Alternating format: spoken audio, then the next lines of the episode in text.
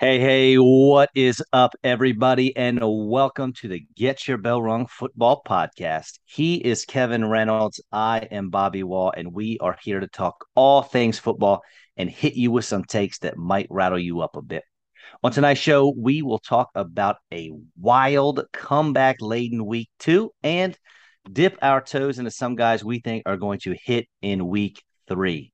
Kevin, how are we doing on this glorious afternoon? It is very, very nice out. Looks like some cold weather's coming into the week. I don't know. Life-wise, doing all right. Fantasy-wise, I want to just go on a murdering spree. But, you know, you got to do what you got to do. I'm glad you brought that up because I have something I want to get off my chest because it may never happen again. Oh, no, the hair sting, my friend, the hair sting. I worked very hard to get that chest hair. There it is. I wish years ago in the one league when you, what was the name of your team? Something about chest hair. Somebody's chest hair. I can't remember. Because I kept talking about your chest hair, and then you finally made your team logo somebody's chest hair, but it wasn't yours, which was a little disappointing. Right. Well, Kevin, as we know, my Eagles won this week, and I was 6-0 in my season-long leagues. That includes my Sirius XM Fantasy Dynasty Host League. That includes the Megalobowl, which I am in, the world's largest fantasy football league done by the Fantasy Footballers. It feels good, man. And like I said, going 6-0 with my Eagles winning, that may not happen again for the rest of the week or the rest of the year. So I'm going to live it up. Yeah, I'm just so happy for you. I'm just so proud of you. Thank you. I appreciate it. I mean, I don't know what to do with myself. I might go do some back handsprings down the street when we're done.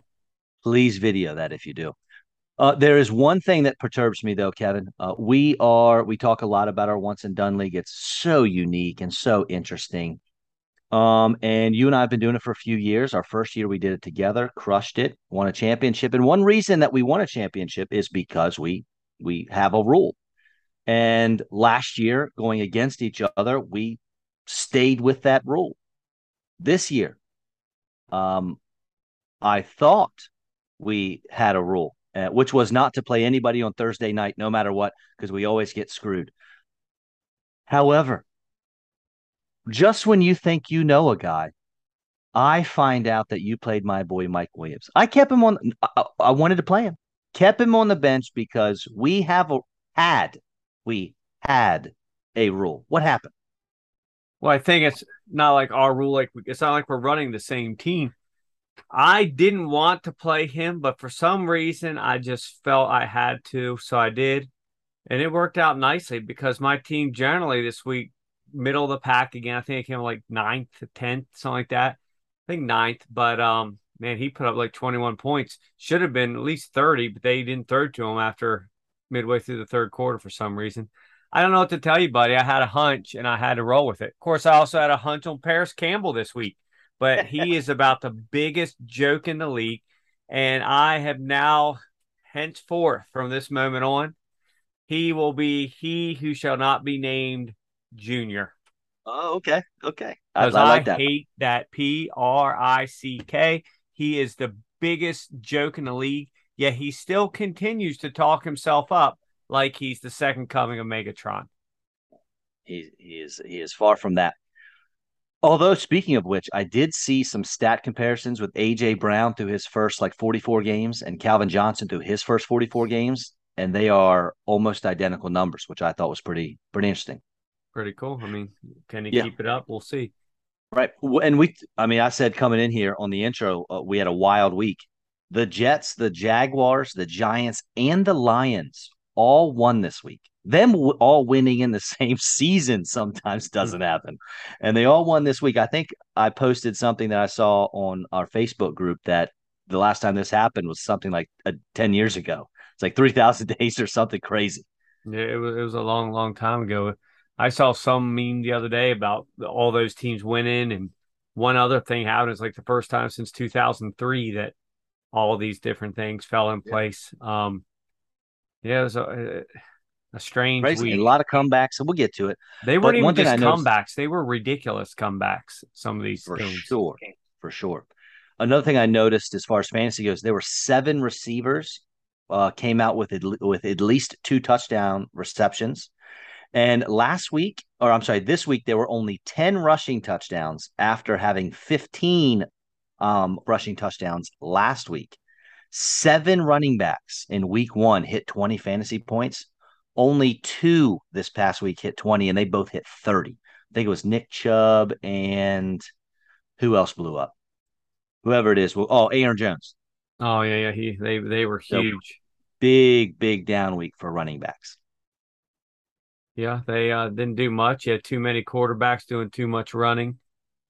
You had injuries like that sissy James Conner. People like that get with their little – these guys don't play through anything. Now, so many teams now just don't have really that stud back, and then you have guys that get a hangnail, and they got to sit out for a game and a half. There are a few left, like Najee Harris. I mean, it looked like he could have been out for the season on his injury on week one. He missed one practice and was a full go. There's a couple tough guys left, but generally speaking, they're either their sissies or the team doctors treat them because there's so much money involved. They sort of treat them all like sissies. It's frustrating at times. I imagine the old guard of the NFL at times really gets frustrated watching this. It's just like it's our country now. These athletes are entitled, just like all this whole generation of kids is.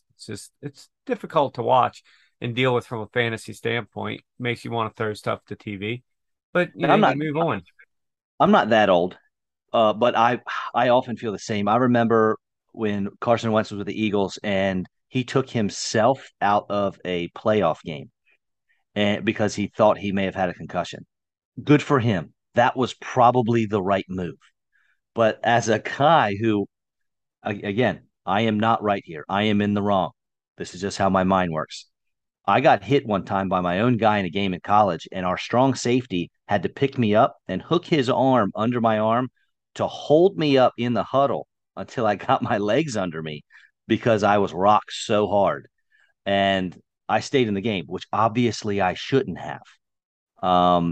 But being as that is the generation I came from, and getting your bell rung, our namesake here, was just something that happened to you all the time. I was very upset when Wentz, probably the right call, but when he took himself out of that playoff game, when he seemed fine, you don't know how he felt, but that was bothersome for me. I mean, I'm going to go ahead and say that story, that really, maybe that explains a lot. Sure. I'm positive. I've had quite a few concussions. Not everything clicks up there all the time. I have nothing but respect for you because who cares? Deal with it. I don't pretend to be the toughest guy in the world. One time baseball practice, we were out shagging, me and Nusir out shagging fly balls. I slammed into somebody and broke my left arm. Okay, deal with it. So I stood out there for another hour catching fly balls in my hat and my right hand. So they eventually made me go to the hospital. But we come from a different group of people, a different generation that weren't a bunch of sissies. So more power to you. And I'm sorry if I'm offending anybody calling these people sissies, but it's really gotten a little out of control now how much time these players miss. Yes, we were probably tougher, also probably dumber. Yeah, a little bit of both, but it's really skewed now, really towards the sissified version of it. Yeah, so it doesn't necessarily need to be like 1950s football where people were actually like getting clotheslined, a couple people actually dying on the field. I get that. But really, you sprain your ankle a little bit, so you need 3 weeks off. Come on. Yeah. Well, our week got started on Thursday. Pretty good game. Chargers at the Chiefs. We got to keep an eye on Herbert's ribs. They say he's day-to-day, but he's a monster, man. He had a play where he couldn't run. He couldn't take 7 steps to get a first down. He had to toss the ball in the dirt. And the next play, he flings a ball like 45 yards downfield. It was one of the best throws I think I've ever seen in my whole life. I don't know how it happened. It was impressive. I know. Eckler, he has been disappointing for 2 weeks, so I don't think we're in panic mode yet, but one more week of this nonsense, and we might need to be. Mike Williams, we talked about, stepped up big time in the absence of Keenan Allen, who should be back this week, hopefully. Gerald Everett, we caught it, man. He's been pretty good. He was a late-round flyer we were going for, and he's done it 2 weeks in a row. I think he's tight end 4 on the year. Patty Mahomes, everyone came back to earth against a very good Chargers defense, even though I did see my boy J.C. Jackson. I think he gave up a touchdown, got burnt on a play. But CEH, he's been better than expected, Clyde Edwards-Helaire. And boy, am I glad I sat out of all of the Kansas City wide receiver debate all summer. Oh, I want MVS. Oh, I want Juju. Oh, I want – nope. I didn't get into any of that. I didn't want any of them because I knew it would be a nightmare. And here we are. Yeah, 9 different players with receptions. Obviously, only 4 of them actually were wide receivers, 2 tight ends, 2 running backs. 3 running backs. Yeah, that was a good game. The thing is with Eckler, I'm not panicking. Dude, if 13.9 points is his floor, you know, sure. That right. An off game where he had 14 for 39, 9 catches for 55 yards, still 13.9 points.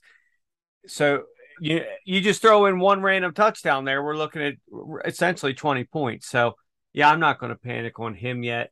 I mean, both teams look good. San Diego put a nice charge in the end of the game, came back. CEH, you're right, looking good. It's still only 13.8 points. He had one really long run that sort of skewed things. Sure. But still no changing of the guard, buddy. It's still the Chiefs is still the team to beat there. Got it. Yep, I agree. Well, in that division. Yeah, in that division. Yeah, they're not the Bills. Yeah. We'll but I guarantee you the Bills are probably not, you know, if there's one team the Bills would be that can keep, you know, afraid of that they can keep up with them. You know, it's them because Patty, when he's on a roll, they can put up some points quick. Definitely. Pat Steelers, as predicted by most, was probably one of the more boring games that were out there. Damian Harris and Jacoby Myers are both pretty good, but Harris might be hurt. He came off the field, did not return, so we'll see. If that's the case, it is Ramondre Stevenson time, baby. I've been waiting for this. I drafted him in several leagues, been having him on my bench, waiting for his time to shine. I thought it would be when Ty Montgomery went down. It wasn't quite yet, but this might be it. Jacoby Myers, as we mentioned, 9 catches, 95 yards. He's the go-to guy there. And for Pittsburgh, is it Kenny Pickett time? It might be. Mitch Trubisky has 63 more passing yards than Cooper Rush. Cooper Rush has played 1 game. Okay. Yeah. And dude, it was like I said, I think they caught him off the practice squad Saturday. He went out and played Sunday, and Trubisky only has 63 more passing yards than him. Deontay Johnson, all the pass catchers, they're struggling. You're not going to get very many ceiling days. It's not their fault. Yeah, I mean, I know. Can't get and Najee Harris. He is inefficient and volume-based again, but you knew that's what you were going to get with him. You just need him to get 20 to plus touches a week, and you'll be okay. Have him fall in the end zone a few times, and you're all right. But I think it's going to be tough for him if everything stays the same, for him to be worse. An RB1 at the end of the year. Yeah, it's worse now than it was last year because nobody – they're going to make Mitch beat him. Every team. They're going to just crush Najee Harris. He just doesn't really have a chance. I found it interesting, being an Eagles fan, I guess this is why, that you failed to even mention Mr. Nelson Agholor and his 110 yards and a touchdown. Never heard of him. Sweet Lord. Guy doesn't have the dropsies anymore. Maybe. No, I think he dropped one in week 1. Yeah, he might have, but he did well this week, 23 points, did well. Jacoby Myers, nice. Mac Jones He's not fantasy relevant. No one is starting Nelson Agholor. I mean, people might start Jacoby Myers. It depends on the size of your league. Some people could start him. If you're in a 20-team, AFC East only team. Well, maybe even a 16-team. He could crack a lineup depending on your parameters. But yeah, the whole thing where for the whole time with Big Ben in Pittsburgh, I call it wide receiver U there, you know, they just one after another, just great wide receivers. But, boy, this is a mess with Mitch. You and I were both rooting for him, hoping he learned something. But apparently he just sucks. And bring out Pickett sooner than later because I want my boy Pickens to start getting a couple looks. Sure. Wide receiver U has turned into a wide receivers you don't want because I can't start anybody. Well done. Thanks. Boy, I appreciate stellar. It. That's good work there. I do what I can. That's good work. There's no up from here. Panthers, Giants, man, Baker Mayfield is not great. I really thought he'd be an upgrade, and maybe he is a slight upgrade from Darnold, but if he is, it's tough to see. If you squint, you might even still see Darnold out there. Christian McCaffrey, can we get this guy the ball more, please? Throw him the rock. 4 catches is not enough for one of the best players in football. He saved his day with a 50-yard run, but it wasn't pretty other than that. DJ Moore did find the end zone, but no receiver had more than 3 catches on the whole team. True. McCaffrey had 4, yeah. Daniel Jones, we thought, hey, week 1 looked okay. He seemed to be back to being his old terrible self. Saquon Barkley averaged only 3.4 yards a carry after being RB1 last year, I believe, in Fantasy World. KG, this is my favorite story of the week. Kenny Golladay played 2 snaps. Then he packed up his locker and he left. Yep. And you know what?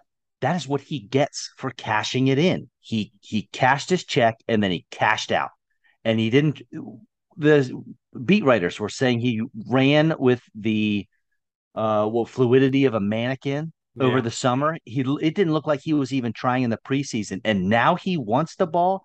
Good for Daboll. It's not his guy. He doesn't care who's getting paid what. He's starting my man David Sills or Stills from WVU over Kenny Golladay. I love it. Sticking to their guys and getting this garbage out. You don't want to come and bring it every single day. There's the door. Have a seat in your locker. You get 2 snaps, KG. 2 snaps. Bye. Yeah, this offense has a lot of names. I saw today, you probably saw that, I think, was it Jones has faced the most pressure? 50% of snaps. In the league, number 1 through 2 weeks of facing his pressure. So it's not all him. He's not good, but if he's under that duress, he has no chance. The biggest victim of all this is Saquon. The guy's finally, it seems, back, but boy, that he's a one-man gang out there. You know, when Richie James leads your team in receiving yards, you know it's going to be a long season. On the other side, Baker just, I don't know. Ever since he hurt his non-throwing shoulder, he can't seem to do anything. He had guys wide open that couldn't do anything. Although I did see Robbie Anderson drop one, at least just perfectly placed ball that probably would have been for a touchdown.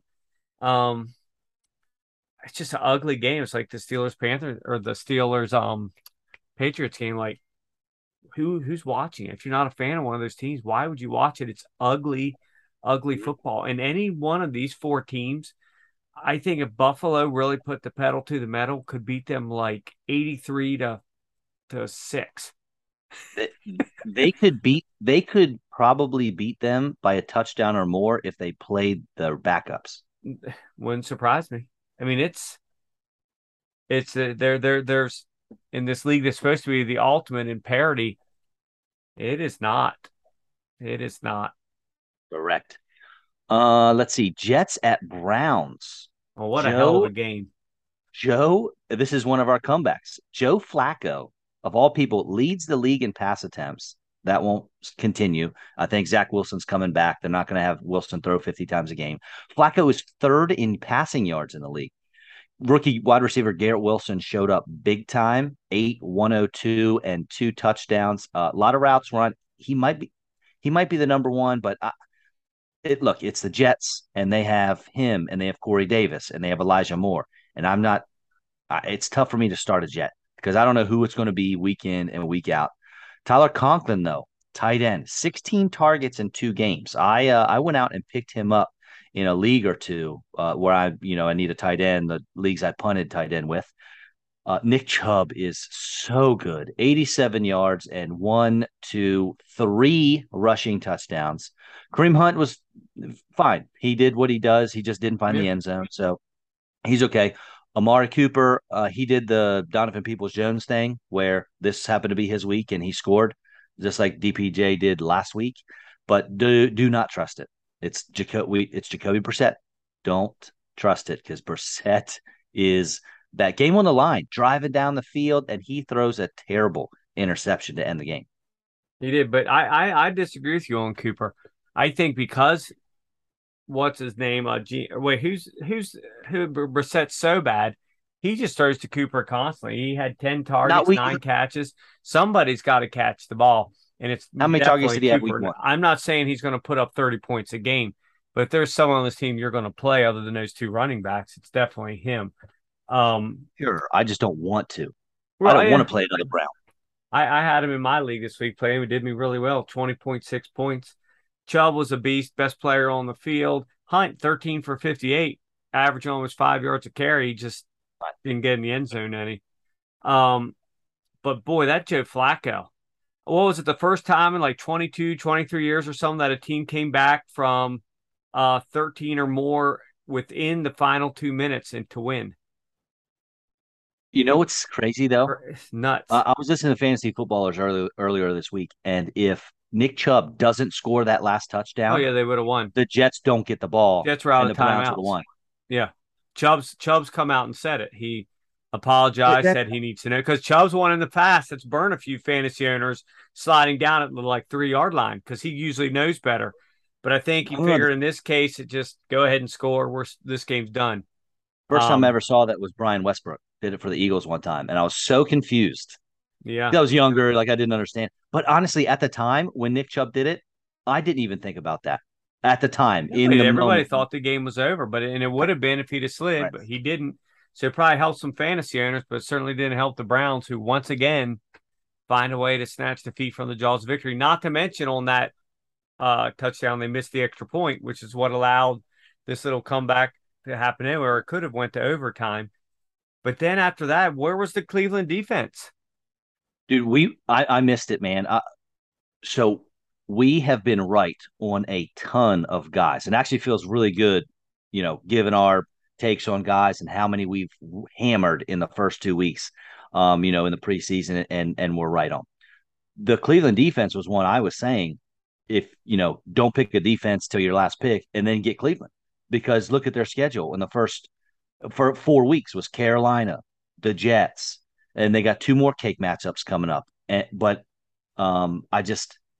they're not good. I don't know what's happening to them. Do you think they have these cake matchups and they're terrible. I dropped them in 2 weeks. You give up like a 70-yard touchdown, then don't get the onside kick. Then they were going cover Corey Davis. There was no one around Corey Davis. It was like nobody. He's not. He doesn't actually play. Free. And then they move the ball down in chunks: 30 yards here, 25 yards, 30 yards there to score. Now that said, how different could have been? Sauce was out of the game, so right. He wasn't at the end. Maybe one of those touchdowns wouldn't have happened. It's hard to say, but man, these guys. Sauce was there. He's with the Jets, so he wouldn't obviously been covering the Jets. But Sauce did get hurt, so hopefully he comes back. I don't know. He almost gave up a touchdown, but they caught it back. Well, that's good. Yeah. But the Browns, man, it's inexplicable. What can you say? I don't know. A team that just always finds a way to lose. They're 1-1, right? They beat the Panthers last week. That's true. They almost found a way to lose that one too. A team that does not have a win, the Indianapolis Colts. My, oh my, they played at the Jags and they are terrible. They couldn't beat Houston. Before you keep going, it wasn't just us that were wrong, because I couldn't find every human being an expert's picks anywhere on the internet that didn't pick the Colts to win this division. It was to a T, like 99.9% of everybody. Jonathan Taylor had 10 touches. Tell me you don't want to win without telling me you don't want to win. One of the best players in football gets the ball 10 times. And that's it, man. Michael Pittman was out. Who they didn't have anyone to throw to. Ashton Doolin was the lead guy, which I think I mentioned last week. That I don't know if it was you and I were just talking, if it was on the show, but that was probably going to be the guy. But it's not like it was great numbers. The Colts got shut out. Trevor Lawrence, I think he's going to be okay. He looks a lot better, obviously, with Peterson. Me and you both saw stats come out that he's one of the most efficient passers in the NFL right now. Yep. He loves Christian Kirk, who has been dominating. James Robinson happens to be the guy in the backfield. Do Achilles injuries matter anymore? Is it the new ACL? Where people just come back and we're fine, just as good, if not better than we were before. Modern medical science is a wonderful thing, dude. They can just make things happen. 23 freaking carries. That's one thing Peterson said, no matter what, the first half of the season, they were going to ease him back into things. Well, 23 carries doesn't really spell that. And then they kicked the ball off, right? everyone, like Mike Tyson said, everyone has a plan until you're punched in the mouth. Every football coach has a plan until they kick the ball off. And then it's like, all right, let's see what we got. But now I will say he's had like a 37 of those yards or something came on his touchdown run. Yeah. And so not many in the other 22 carries. But still, the usage is there. He found the end zone. And he is, for as better as he is than I thought he was going to be, Etienne is that much worse. And he's not getting the opportunities I thought he would get. And he's not that I thought Etienne was going to be great, and he has plenty of time to pick it up. But they're not – he's got back-to-back mediocre weeks. They're not feeding him the rock. He's not getting the pass game work. And, hey, he who shall not be named, a certain tight end for the Jaguars, has 11 catches in 2 games. I think we can be comfortable streaming him by now. I'd rather just kick him in the teeth. So, yeah, he won't be in any of my lineups ever. I don't care if he becomes the greatest tight end in the history of the game. You'll never see him in any of my lineups. But, yeah, the Jags look nice.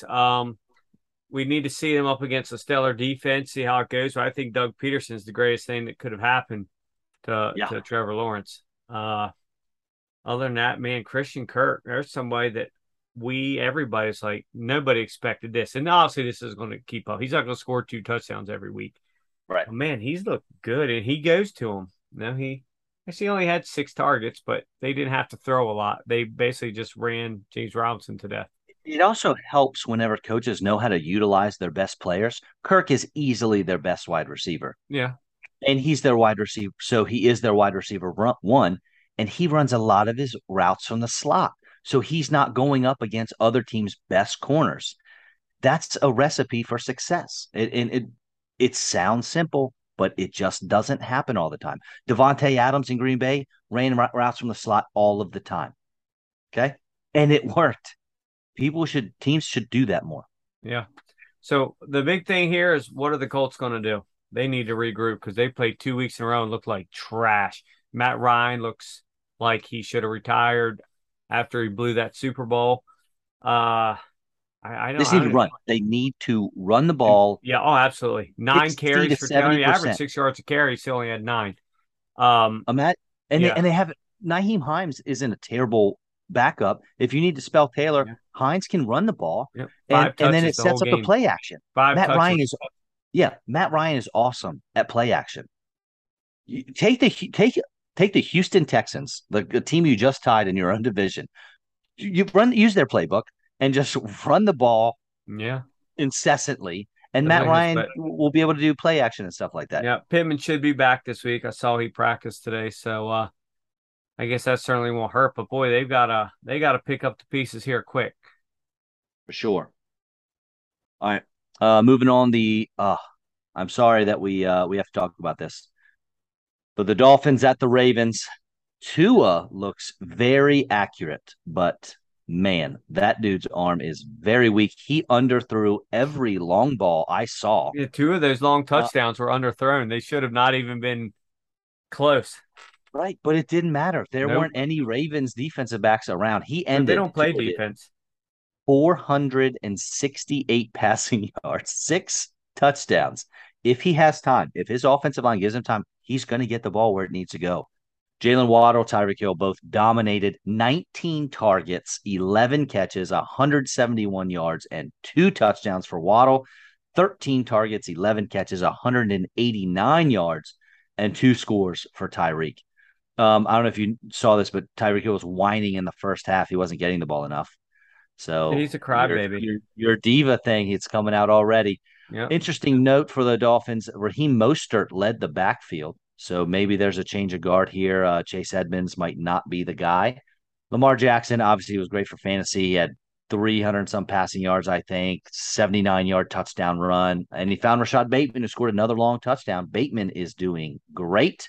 Right on him. I would like to see more catches, though. Yeah, because he's doing it on all one play. I know. He had like 80 of his 108 yards on one play. But he's done it 2 weeks in a row now. So now this is the week I want to see 7, 8, 9 grabs. Yeah.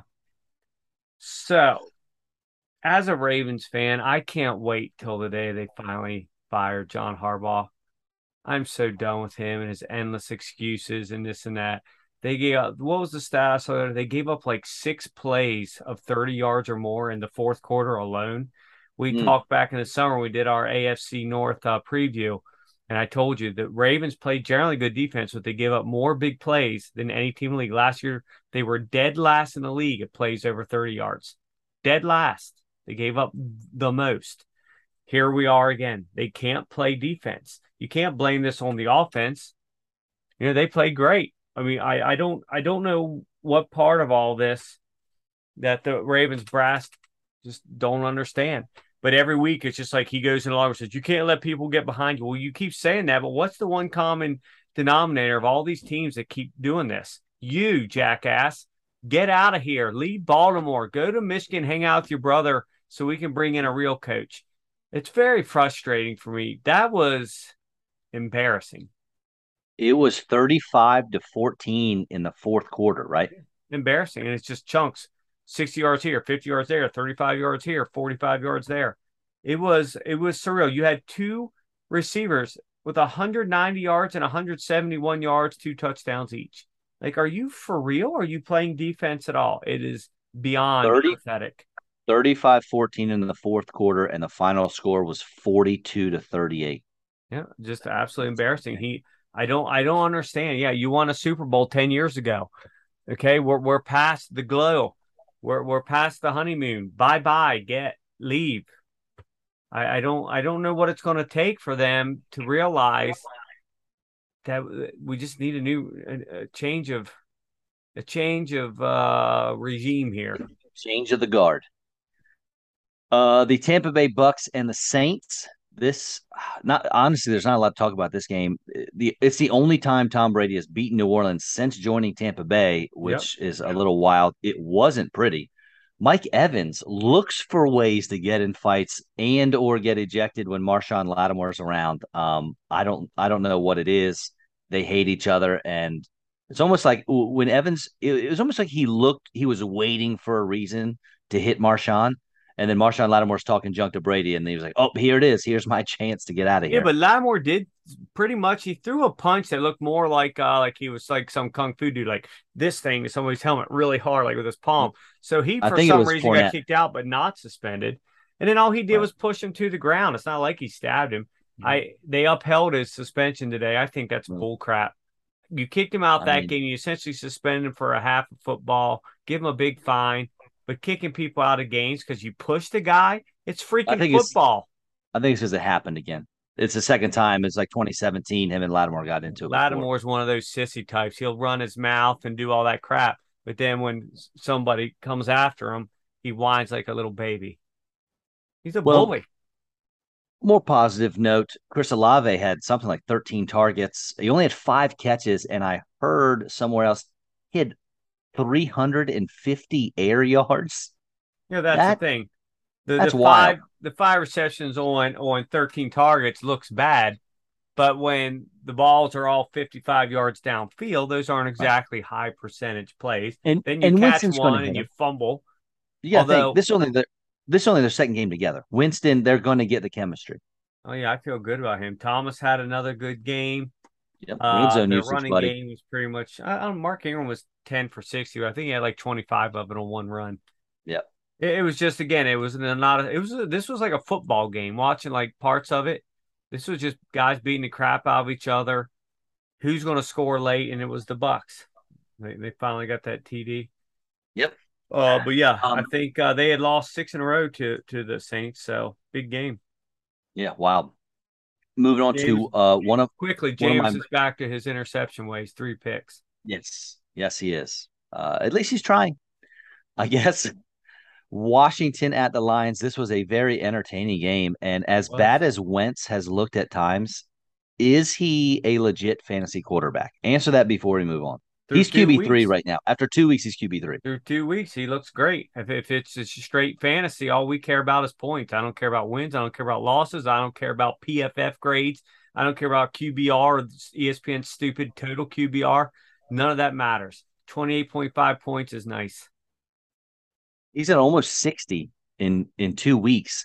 But Wentz is one of the very few guys that I will say, whatever you do, don't watch him play real football. just look at the stats because it's ugly. It is. That first half that he had was awful. If he had more than 6 fantasy points going into halftime, I'd been surprised. It was not good, but he's found a way to make it happen 2 weeks in a row. I think Curtis Samuel's the safest player to own in Washington. His usage is great. He's got 20 targets and 5 rushes in the 2 games combined. Jahan Dotson is good and efficient. There's a lot of mouths to feed. I'm a little worried there. Obviously, you can't keep up 3 touchdowns in 2 weeks all season. But, dude, you, sir, Kevin Reynolds, Esquire, crushed it with your Amon-Ra St. Brown pick. Now, I was higher on Amon-Ra than most, but then you come in here with this crazy top 5 wide receiver talk. I mean, he might be in not only talent, but in fantasy as well. I did not expect 17 catches, 180 yards, and 3 touchdowns, plus 70 rushing yards in 2 games. This guy's a monster. DeAndre Swift only had 7 touches, but totaled 87 yards and a touchdown.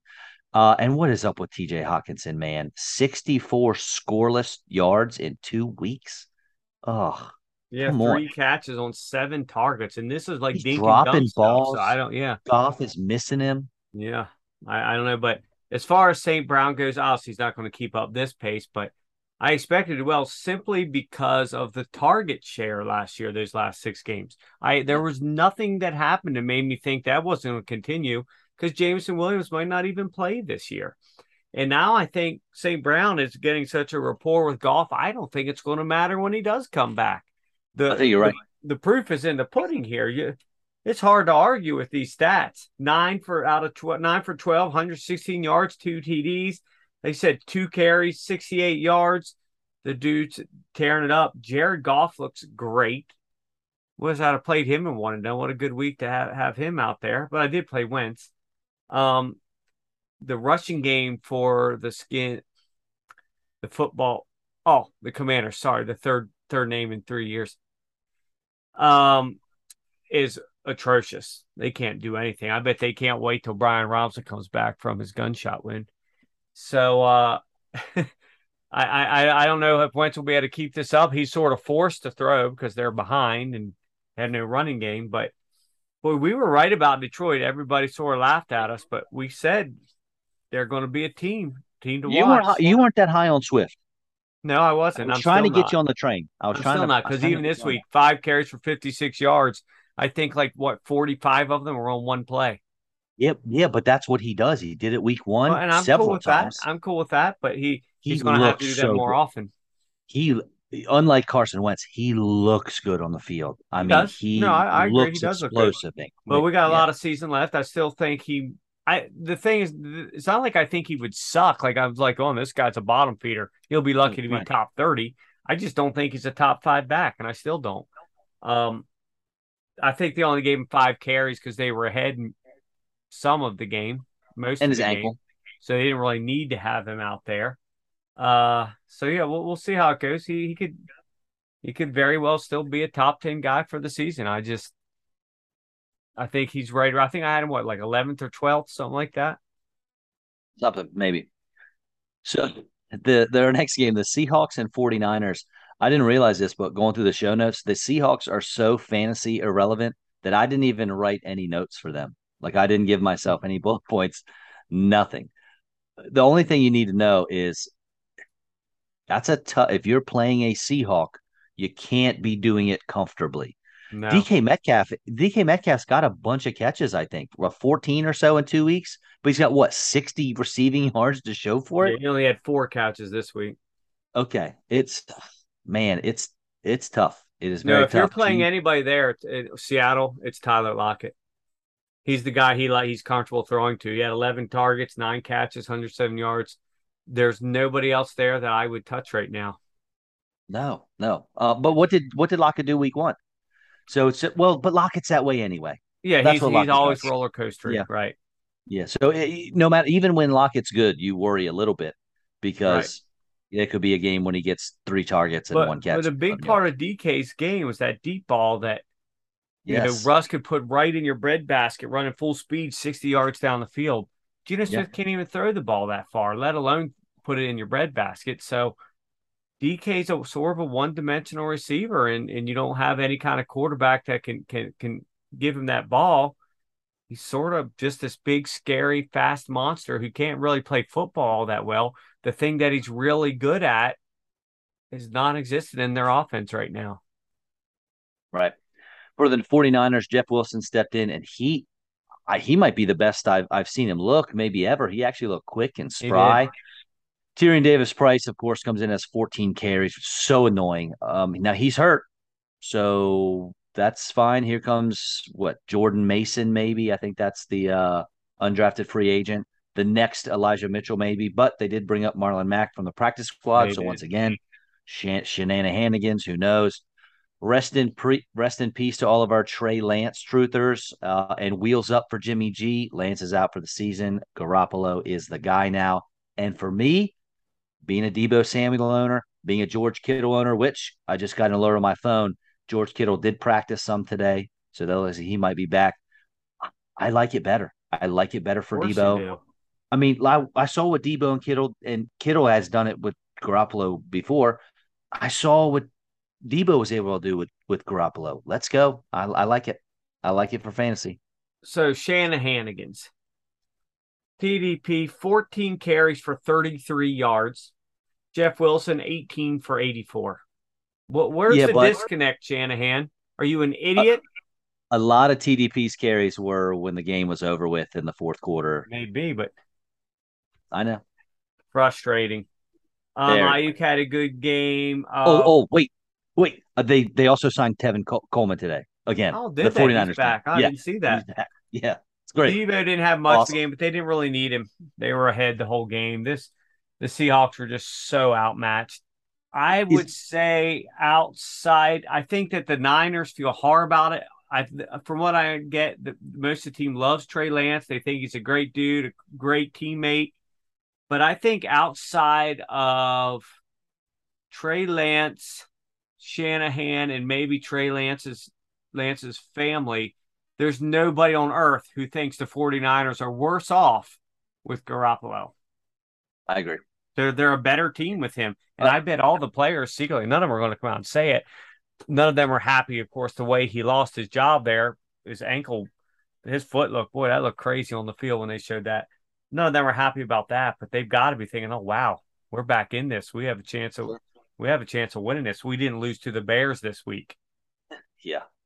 The Falcons at the Rams. Make sure you're selectful when choosing when you play Cordero Patterson. He's going to have good weeks, but it's got to be he's got to have a decent matchup.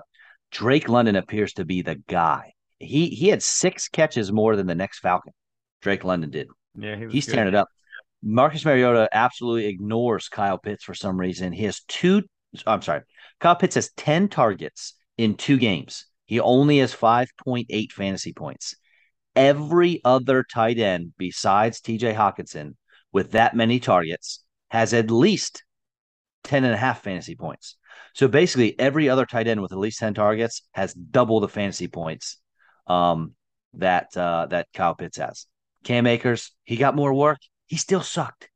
All those people in week one, well, he didn't get enough carries. He still a bum. Darrell Henderson is better. Matt Stafford has got to stop throwing so many interceptions. And is Tyler Higbee finally a PPR option? Guy's got 20 targets in 2 games. I mean, maybe, yeah. I mean, somebody's always started in my leagues. Cooper Kupp dominated again. Allen Robinson finally made an appearance. He actually would have had that second touchdown that got called back. But Darrell Henderson runs. He's a runner. He goes out there, he hits the hole and goes. Akers wants to dance, but he's not Barry Sanders, so it doesn't work out. As far as your thing with Pitts, I don't think it's Pitts' fault. I don't think it's Mariota. I think other teams, even as good as Cordero Patterson can sometimes be, I don't really consider him a true weapon in the league. Pitts is their only true weapon. So all these teams are just saying, we're going to take him out of the game. Let's see what you can do with everybody else. And he's double, triple teamed on every play. Every freaking play. It's ugly. Matt Stafford, still doesn't look great, but put up some good numbers. I actually thought he'd have a lot more. They sort of backed off the entire second half. But that Cooper Kupp, I don't even bring him up. Uncoverable. I guess that's what he is now. He's just uncoverable. Doesn't matter who you're playing, how many people you put on him. He's going to have his 10 catches. He's going to have his 100 yards and 1 to 3 touchdowns. And you can't hope to stop him. You can only hope to contain him. It would, and that's even out of the question, really. Yeah. I mean, this is like his floor: 11 for 108 and 2 touchdowns. That's his floor now. It's out of hand, to be completely honest with you.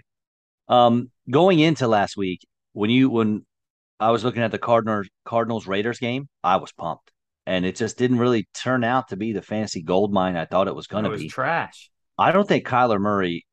He really is not a very good quarterback in real life. He won in spite of him. Correct. Marquise Brown was decent. He almost had a touchdown. That would have been tremendous. Zach Ertz was great. Again, he's the most consistent pass catcher used. And Greg Dortch is a thing. It's so weird, but he's done it 2 weeks in a row. Darrell Williams is the guy if James Conner is out, I think. They split work pretty evenly between him and Eno Benjamin, but Williams performed better. Way better. And it was the same old boring Derek Carr. Waller did well, and Devontae Adams got shut down. Hollywood got – surely he's going to bounce back next week. Hollywood lost a long touchdown on, like, the one-inch line, which I still think it looked like he scored. I didn't even have him play, but I think he scored. I agree. I wonder how different this will all be when DeAndre Hopkins comes back. Granted, he's past his prime, but he's still a solid guy. I wonder how much this will change. But Kyler Murray just didn't look good. He extended a couple plays only because the Raiders' defense is so bad. James Conner, of course, hurt his precious little ankle, so he played not much. I wonder how much Dortch will be used when Hopkins comes back. As far as the Raiders, Josh Jacobs, just his normal ho-hum, 3.5 yards a carry game. He's got to have a touchdown. He's going to do what he did. Yeah. He just needs a touchdown. I think it's going to be – the Raiders would agree with anybody that it's going to be hard for them to win games where Devontae Adams has 2 catches for 17 yards. Correct. Granted – or 2 for 12 yards, my fault. Granted, one of them was a touchdown, but still. Man, one of the biggest weapons in the league, 2 catches, 7 targets. Waller had a good game. He's looking sharp. Renfro finally got into some action. I don't know. Yeah, this was a game that looked like it could have been great, but it was sort of boring. Even the big comeback at the end and all those plays, I didn't find them really exciting. I found them, if anything, annoying. I just wanted the game to be over. Another game that many people, including the Denver Broncos, wanted to be over was the Texans at the Broncos. Davis Mills hasn't looked good, and Rex Burkhead had 3 touches after leading the way in week one. Damian Pierce had 16 touches, and he looked good. You could tell when it was him with the ball in his hands. And if anyone has ever doubted how much coaching matters, just check out Denver, because they have a talent-filled roster, and they have not looked good. Jerry Judy's practicing this week, so we'll see how that goes. But Courtland Sutton, I think, is finding his stride with Russell Wilson, which is great. He had 7 catches for 122 yards this week, but Wilson's got 2 passing touchdowns in 2 games, and Nathaniel Hackett might be the worst game day coach in the NFL. And not only can he not manage the clock, can he not manage his own timeouts, can he not manage anything, but he's calling the plays. Yeah. I think it's rare a first-time head coach jumps in and wants to call plays right away, because you have so much other crap going on that you've never really had to deal with, and then you're doing that on top of it. So the thing is all of it suffers. Right. All of it. Not just one aspect or the other. It all suffers. I mean, they won this game in spite of themselves against a completely undermatched team. Sutton looked great. Javonte Williams always looks good. Average 5 yards a carry. There's not really a lot. It's not fair to the defense. When Javonte has the ball and it's a one-on-one matchup, the defender is at such a disadvantage. Oh, yeah. He's going to lose almost 9 times out of 10. Russ has to be better. Play calling has to be better. Clock management better. You barely got out with a win at home against one of the worst teams in the league. It's not going to hold up against a lot of other teams, but it did this week. But, yeah. Nothing too exciting from either squad fantasy-wise. I agree. Start Sutton, start Javonte, Melvin Gordon maybe in the flex. The Cincinnati Bengals at the Cowboys. This game was so disappointing for me. Wow. Joe Burrow is getting destroyed. He is on pace to get sacked over 100 times this year. He's not going to get there, but it's awful. Where's his upgraded O-line? I think because they have the talent. They spent, I heard, something like $74 million on this O-line. I think it's not necessarily the talent, but the scheme. It's either the coaching or the scheme because they have the players, but something is not clicking with them. One good thing, Joe Mixon, I think, is leading the NFL in carries, and he's still getting more work in the passing game. He doesn't have a touchdown yet, so that'll come, and he'll be fine. Don't worry about that. Dalton Schultz is probably out for a few weeks, the tight end for the Cowboys. Noah Brown is so annoying because he's like the 8th wide receiver on the depth chart, but he keeps getting looks from Cooper Rush because they play together on the practice squad. CD Lamb did have 11 targets, so that is good for all of our Lamb owners out there, me being one of them. He's getting peppered. We'll take that. And I cannot believe the Cowboys, with a guy they called up from the practice squad on Saturday, Cooper Rush, beat the Cincinnati Bengals. I mean, return to the Super Bowl, these jokers are, what, 0-2 now? They might not even sniff the playoffs. Yeah, I would say that you could bet your house on one game straight up this last week. Not the spread, just straight up, a team that you thought would win. I don't know. I think I'd have probably picked the Bengals 100 times out of 100. They just look terrible. I think one out of about every four of those sacks is Burrow's fault, but still, he is pressured a lot. Maybe they just need a little more time to gel that offensive line. Mixon, you're right. He's getting a lot of attempts, but he averaged 3 yards a carry. That's not going to get it done. Higgins had a good game, man. All your Jamar Chase owners were pissed this week, expecting a huge game. And the Cowboys were just ho-hum. They just played just well enough to win. They held on because they got an early lead. Didn't do much else the rest of the game. Zeke and Pollard combined had 96 yards. Not pretty, but a win is a win. They don't really much care about our fantasy stats. That's absolutely true. Bears at Packers. Justin Fields has 191 passing yards in 2 games. Darnell Mooney, 1 catch, -2 yards. That is awesome. I love that. David Montgomery looked very good. Cole Kmet got you another 0. Double goose eggs. I told you so. This one was the Aaron Jones show. He had 132 yards and 1 touchdown plus a receiving score. And honestly, that was really it for Green Bay. Aaron Rodgers is QB 29 right now. So if you don't have – the only guys you really need to start are Aaron Jones and A.J. Dillon for the Packers. Yeah, if you want to throw Alan Lazard last year did the same thing. I mean, they scored 3 points in week one. So at the end of week two, he still was very low, ended up being MVP. I don't think that's going to happen, but I know it's hard to sit Aaron Rodgers. The Bears, we called it 2 years ago when Justin Fields was drafted. Of those 5 first-rounders, he'd be the one that would suck the most. I think he is worse. Zach Wilson hasn't really got a full shot yet. Neither is Trey Lance.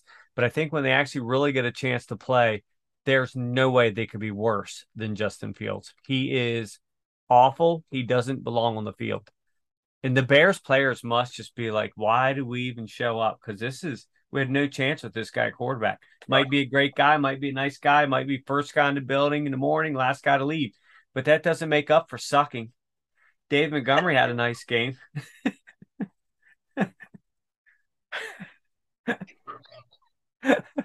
Oh, am I wrong? It doesn't matter if you're rolling there at 4 a.m. if you're just terrible. No, it doesn't. It just means you showed up early. You still suck. But glad you're here early. I don't get it. I don't understand why he's on the field. I don't know. Ugly game. Let's see how the Packers do this week against the Bucs.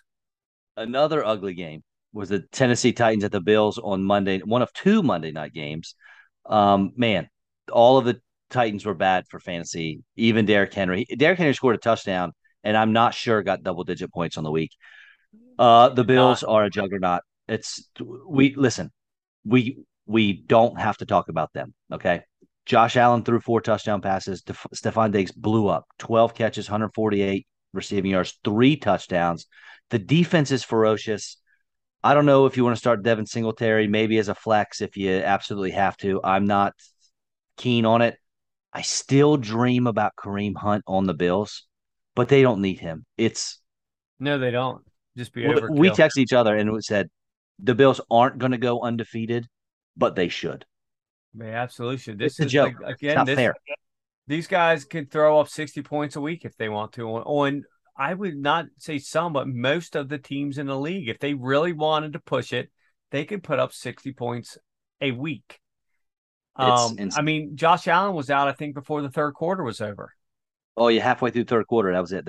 Yeah, everyone's doing how far ahead they were. This was like men playing boys. It was the Titans had to be embarrassed. But yeah, Derrick Henry 13 for 25 and a touchdown because they were barely running. They were so far behind right off the bat. But it's not even just these scores. It's just the way they do it. It looks like it's literally just practice. Like, this is so simple, so easy. You guys might as well not even try because we're going to score anyway. It's weird saying 41-7. The game wasn't even that close. It wasn't. You know? It wasn't. There was no reason it had to be that close other than if they backed off. All right, last one. The Minnesota Vikings at the Philadelphia Eagles. And I'm telling you, man, the Eagles had quite the game plan for the Vikings. No one really did anything on Minnesota outside of Irv Smith, of all people, who, even though he had a decent game, dropped what should have been a huge touchdown, like a 60, 65-yarder. Win. I really hope that your favorite player in the NFL, Jalen Ramsey, was watching Darius Slay, because that is what an elite corner looks like. Yeah. He blanketed Justin Jefferson. Jefferson had one catch total in Slay's coverage. Slay had 4 passes deflected and 2 interceptions, and could have been 4 or 5 picks. I mean, Slay was on fire, passing. He's the only quarterback in history, I think I saw, that had multiple rushing touchdowns, over 300 yards passing, and 80% completion percentage in a game ever. He was great. Miles Sanders looked awesome again. He had 17 carries, which was nice. He just didn't find an end zone because that's what Jalen Hurts does. And A.J. Brown took a backseat to Devonta Smith in this one. But luckily, that looked good. And I'm glad they got Devonta Smith involved again. I think he had 7 catches. And Dallas Goedert played well. It was just it's one of the best all-around offensive, defensive games I've seen the Eagles play in a very long time. Yeah, this special game was not as close as the score either. Agreed. The big thing I took from it, as we've talked, is the endless pressure Cousins was under. He looked awful in general, but he just had no chance. He was just getting killed. I mean, a couple of those balls, he just straight up throwing them up for grabs. I think at least one of Slay's picks, my mom could have caught it. I mean, it was just thrown right to him. It wasn't even like great coverage. It just thrown right to him. But he did play a strong game. But, man, the pressures that they were put on, whether blitzing or not, were great. The offense is just full of people or weapons. A.J. Brown said after week one, he said, you know what, don't expect this from me every week, because there's going to be weeks where Devontae is going to do it. And I love that, because that's that team thing, because I think he's one of the few guys in the league that actually prefers winning over his own stats. Man, they just look great. Like I said, it shouldn't have even been this close. That would be my only concern for the Eagles is, how'd you only put up 24? But other than that, man, right? Minnesota looked awful. Hopefully that's just their classic we can't play on Monday nights routine, and they'll figure some things out, because they looked atrocious. It didn't – again, one of those games where men playing boys. Yeah. Last little thing I want to throw out there, tidbit, before we get to some of our week 3 plays, is we talk about drafting running backs early, right? And why – do you want to take running backs early? Well, as of right now, there are only 48 running backs with double-digit fantasy points. There are 76 wide receivers with double-digit fantasy points, which means you can get wide receivers all up and down the draft board that can score you points week in and week out. There aren't running backs that can do that, so get them early. Stack them on your team if you can. If that's how the draft plays out, take the running backs. All right. Yeah. Definitely, because there's only so many viable running backs per team. You only have 32 teams, so there's not going to be. There's teams that can put out 3, even a 4th pass catcher, kind of tight end per team. So, yeah, if you can get stud running backs and fill out with some of these guys later with the receivers, you're set. And I've said it 100 times, but it's like, for me, it should be in the fantasy football commandments. Take running backs early. You can get wide receivers late. So I'm going to say it until everyone believes me. I got you. All right. Normally, I have lots of notes on who I want to pick for my week 3 plays, and we'll roll through these pretty quickly. But we're going to do it off the cuff. We're doing the show a little earlier than normal, so we're just going to go at it. We'll start with quarterback plays, and I'll go ahead and give you, how about Kirk Cousins for a bounce-back game at home against the Lions? The Lions gave up a ton of points to Carson Wentz in week 1. So, hey, why not? They got I'm not sure they have anyone that can cover Justin Jefferson. They certainly don't have Darius Slay on that squad anymore. So, who do you got? I'm going Joe Burrow at the Jets. Oh. Jets are they're okay. They won a game. They're still giving up a lot of points. Burrow has got to be pissed off, and they've got to get something on board. I mean, they're 0-2. So they've got to come up with something here. So I'm going with Joey Burrow. All right, we'll do one each. Let's go on to running backs. Let me check this out here. J.K. Dobbins, I'm not going to pick him simply because it might be his first game back. I did get an update on my phone during this show that he is practicing in full. So we'll see how that goes. Yeah, they're going to bring him back slow, though. He's not going to get 20 carries. Right. And the Patriots aren't a great matchup. So, that's why I don't want to do that. How about we go back to the Vikings-Lions game? And nope. I was going to say DeAndre Swift, but I don't want to give you a big-name guy. You're playing him regardless. I want to dig a little deeper. So how about Rashad Penny? The Seahawks are at home against the Falcons. That should not be a barn burner. The Seahawks, as mediocre as they are, shouldn't find themselves in a deep hole. And, yes, Kenneth Walker is getting some carries here and there, but I think Rashad Penny's the guy, and he's explosive. So if he can find some holes against the Falcons, he can definitely do it for you. Didn't you just say 10 minutes ago that nobody on Seattle is fantasy viable for any reason? Well, they're playing the Falcons. Okay, so that's a reason. I'm going Derrick Henry. I know some people would say, it's Derrick Henry. Well, he hasn't exactly been stellar yet, but playing the Raiders at home, I think they're going to finally put the ball in his hands, and he's going to get more than 25 yards. Okay. All right. Wide receivers, I can go back to my Courtland Sutton. Well, he's the guy in Denver. Not sure the health of Jerry Jeudy and Russell Wilson. He's, they got to do something on offense, and they're finding their stride, him and Sutton. So let's roll with Sutton. Rolling with Sutton. Who do I want to roll with? This is tough doing it right off the cuff. I'm gonna go with an outside one. I'm going with Chris Olave. I think he's going to have a big week at Carolina. Carolina's awful, giving up big plays. He's getting endless targets. I think this is the week he's going to get in the end zone. Well, actually score. No, he didn't score in week 1. He had a 2-point conversion. This is the week he's going to score, and he's going to start catching one or two of those deep balls. So I have one question before we head out of here. The Texans at the Bears.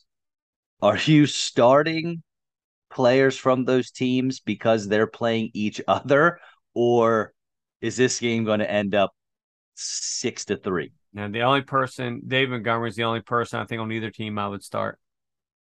All right. Anything else for you, sir? Not particularly. I wonder who's going to be the tight end in Dallas now. Who's the backup? I don't. Is Blake Jarwin still there? That's who it was. Jarwin was a starter till he went down, I think, and then Schultz took over. I don't know. That's a good question. I'm gonna look real quick. I'm not interested though. I don't really care about the Cowboys tight end. I do because he checks down and throws to them a lot. It will be Jake Ferguson. Oh, didn't they just draft him? I'm not playing him anymore. Nonetheless, yeah, there's some good games on tap, some ugly games. What's Thursday night? Pittsburgh at Cleveland. That's going to be ugly. And then Monday night, Dallas at New York. Could you have a more awful game for Monday night? Those bookend games are not at all exciting. Sunday night's good. Niners at Broncos. So I'll look forward to that. All right, folks. Thank you all for listening. Our tunes are by Flatline. Check us out on Spotify, YouTube, Facebook, and Twitter at @GYBR_podcast. Again, that is at @GYBR_podcast. See you, folks. Peace.